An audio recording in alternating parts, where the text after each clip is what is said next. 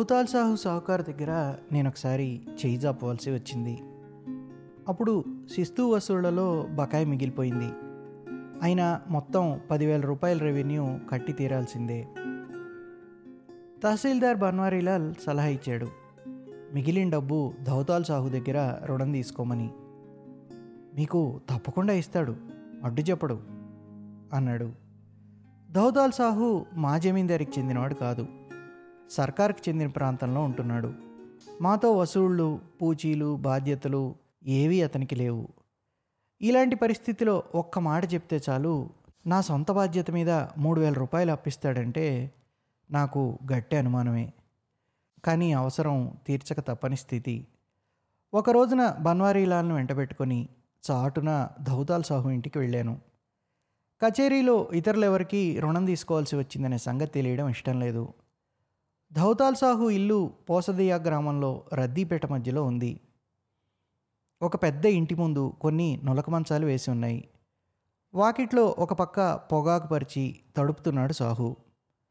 నన్ను చూడగానే హడావుడిగా వచ్చి ఎక్కడ కూర్చోబెట్టడం ఏమి చేయడం తోచక కంగారు పడిపోతున్నాడు.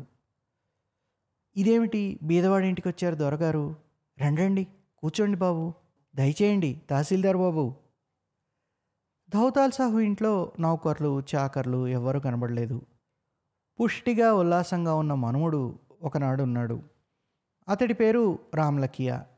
అతడే నా కోసం అటు ఇటు హడావుడిగా తిరుగుతున్నాడు.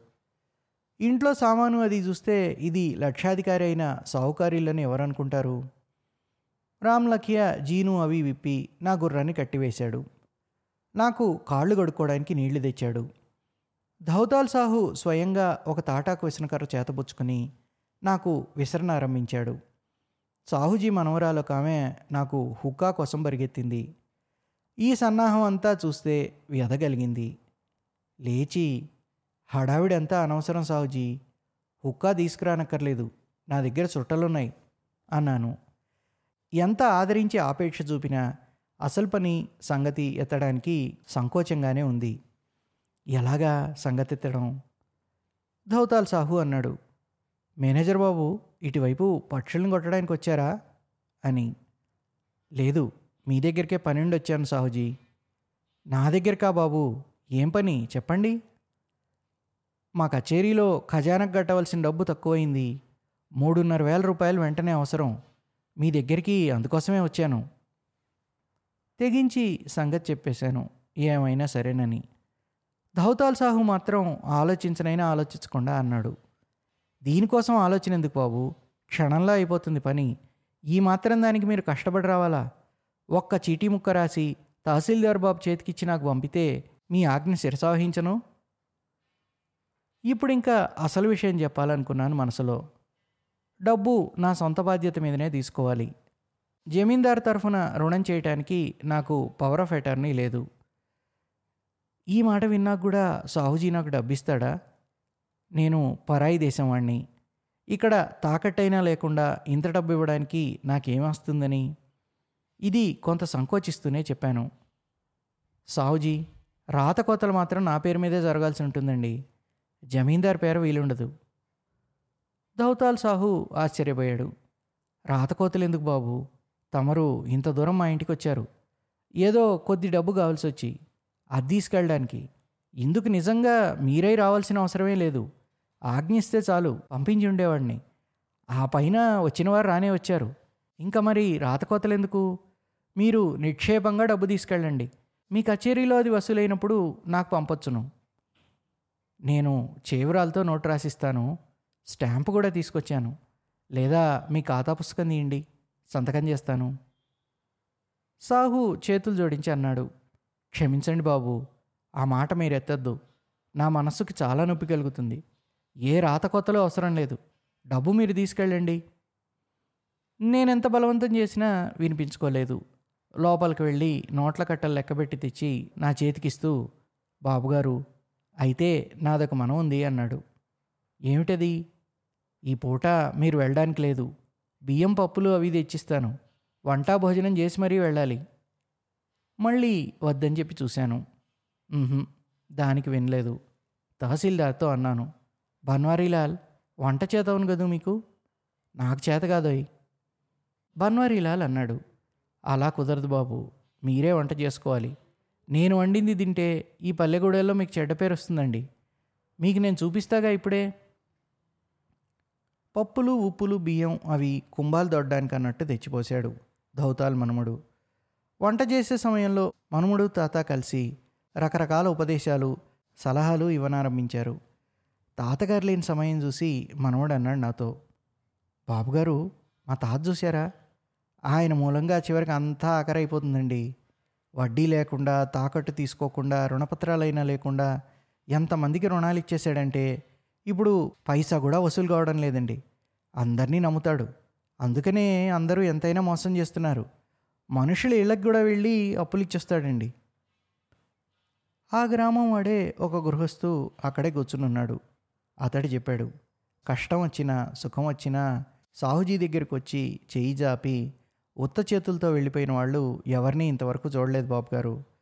ఆ కాలపు మనిషి ఇంత పెద్ద సాహుకారు. ఏనాడు కోర్టుకు వెళ్ళి దావా అనేది చేయలేదండి. కోర్టు అంటే ఆయనకు భయం. బొత్తిగా భయస్తుడు మంచి మనిషిని. ఆ రోజున సాహుకారు దగ్గర తీసుకున్న డబ్బు తీర్చడానికి దాదాపు ఆరు మాసాలు జాప్యమైంది.